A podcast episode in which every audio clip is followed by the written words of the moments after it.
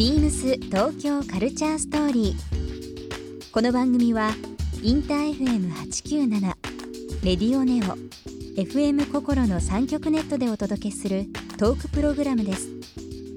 案内役はビームスコミュニケーションディレクターの土井博志。今週のゲストはピーター・バラカンですインター FM897 ではバラカンビートの DJ としてもおなじみのピーター・バラカンさんラジオはもちろん自身が監修する音楽フェスについてや懐かしのカルチャーファッションなどさまざまなお話を伺います。そして今週ピーター・バラカンさんにプレゼントしたシューズ消臭プレートとサシェをリスナー1名様にもプレゼント。詳しくは beams 東京カルチャーストーリーの番組ホームページをご覧ください。応募に必要なキーワードは番組最後に発表します Beams. Beams. Beams Tokyo Culture Story. Beams Tokyo Culture Story. This program is brought to you by Beams. Beams ありとあらゆるものをミックス自分たちらしく楽しむ。それぞれの時代を生きる若者たちが形作る。東京のカルチャー。Beams 東京カルチャーストーリー。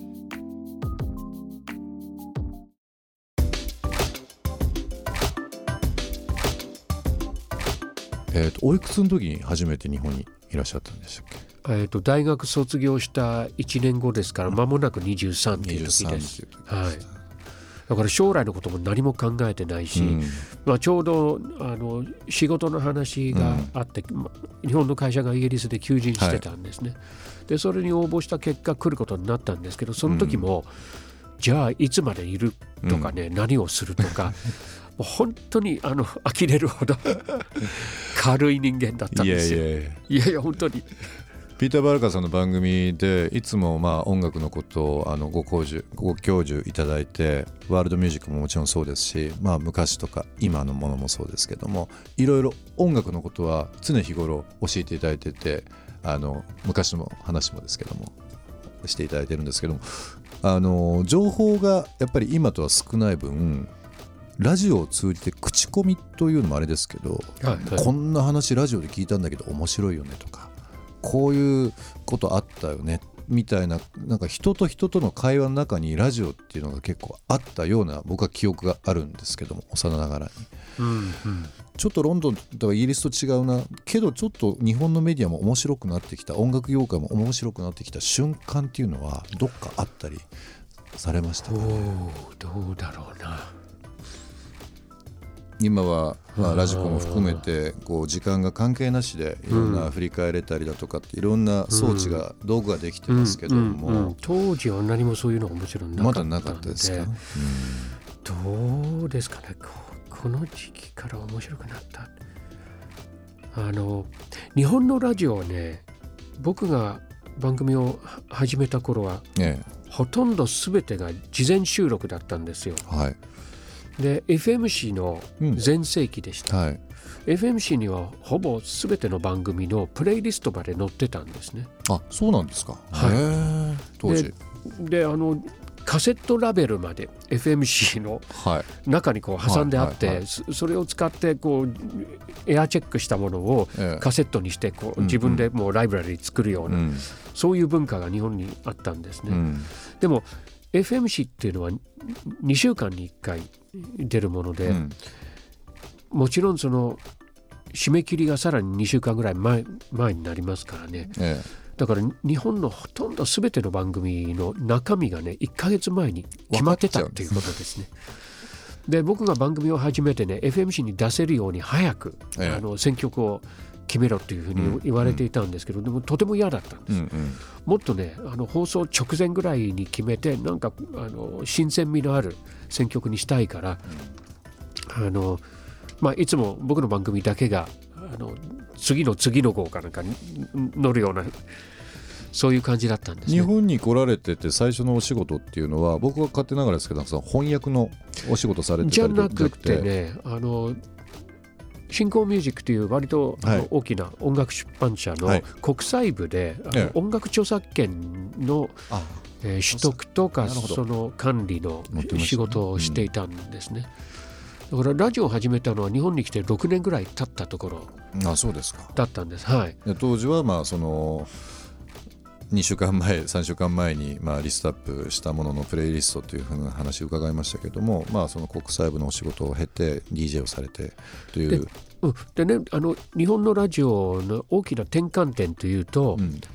多分 JWAVE がはい。誕生した時じゃないかな。あれは1988年です、はい。要するに規制緩和で、ええ。えーいきなり東京あの近郊のえ FM 局が一気に増えたんですね JWAVE が一番最初でその後はベイ FM だとか横浜ベイ FM ナック5だとか、FM 横え浜だとか。88年ですか。そうです。あで JWAVE ができてねあの帯の生番組がーはい。割とあの多くあのやるようになったんですなよ。あれでかなり変わりました。えー、88年って意外とまあまあ早何年も経ってますけど最近なんですね。30年前になりますけど、ねえ。そうですね。そうなんですね。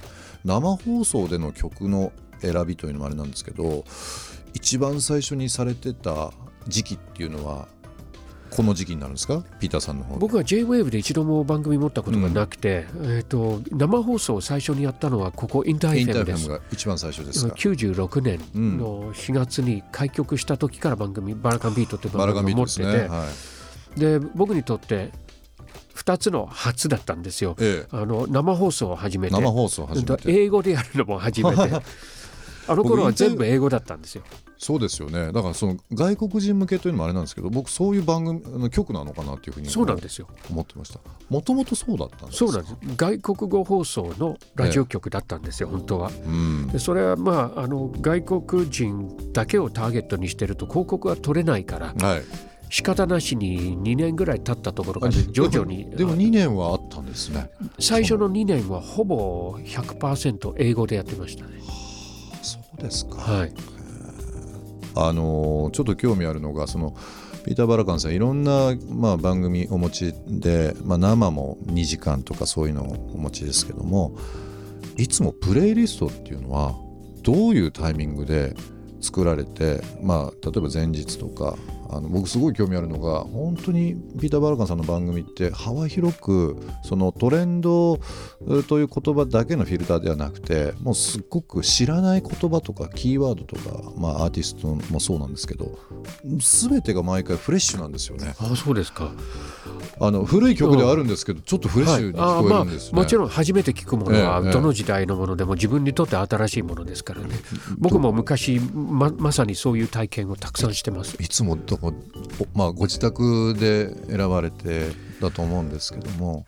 まあそうですね。大体家にいるといろんな、まあ、CD も聴いてるしネットでもいろんなものを聞いてますし、リスナーからリクエストもたくさん来ますからね、あの毎週番組ごとにあの一つのワードワープロのファイルっていうか、うん。コンピューターのファイルを開くんですよ。うん。でそこにどんどんどんどんこうか書き溜めていくんですよ、あの自分がかけたいものとかリクエストが来たものとか。はい、で当日になってうん。大体まあ朝から、えー、と何を入れるか何入れないかまあいろいろこう時間を計算しながらとかねそういう作業でまあ曲が決まったところでまあこれについてこういうことをしゃべるかなととかまあおぼろげにですけど。おぼろげにされるんですね、はい、えー。でもう長年やってると大体まあ、えー時間計算してこのぐらいだったらまあ1時間のうち大体40分ぐらい音楽。はい。で残りの20分はしゃべるしゃべるだろうなっていう、うん。でいつも予備に少し曲を持っててうん、もし巻いてしまったらもう一曲入れるとか。うん。調整されるわけですよね、はい。毎週日曜日あの車結構あの外出することが多いので、はいはい。日曜日いつも車の中であの聞かせていただいてるんですけども毎回毎回この、まあ、さっき冒頭にお話しさせてもらった僕の中で幼い時からのあのピーター・バラカンストーリーっていうのがずーっと いろんな曲も含めてですけど、今もこの今のこの時間も含みですけどねあるのでただまあ記憶曖昧かもしれないですけど一度たりともなんか同じような印象というのがないというかはあ。あの毎回いろんな話をしていただいたりいろんな音楽を耳に入ってきてその小説がどんどんどんどん長編からもどんどんつながっていくっていうイメージになっているのでどこでそういう情報を日々得られてるというかまあご自宅でインターネットとかも含みだと思うんですけど。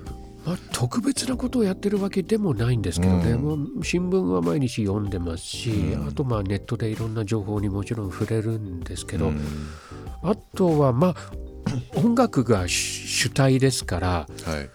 この曲をかけたらあのああかけな、まあ、よ生放送なんかではね、うんよくうん。曲を聴きながらあそういえばこんなことだっただったという 思い出したりなるほど。いとかねやでもそれが生放送の醍醐味ですね。まあそうですね。ビームス東京カルチャーストーリー。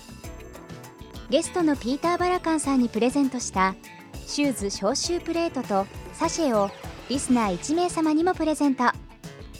応募に必要なキーワード「ラジオ」を記載し番組メールアドレス beams897 アットマークインター FM.jp までご応募ください。詳しくは番組ホームページまで。ビームス。ビームスハウスイメン銀座ショップマネージャー石原ゆりです。ビームスハウスイメン銀座では9月25日までひよこちゃんのポップアップショップを開催中です。シンプルなデザインだからこそ際立つカッティングの美しさと上質な素材が幅広い女性の支持を集めるブランドです。この機会にそれを通してみてください。ビームス東京カルチャーストーリー Beams Tokyo Culture Story. This program was brought to you by Beams.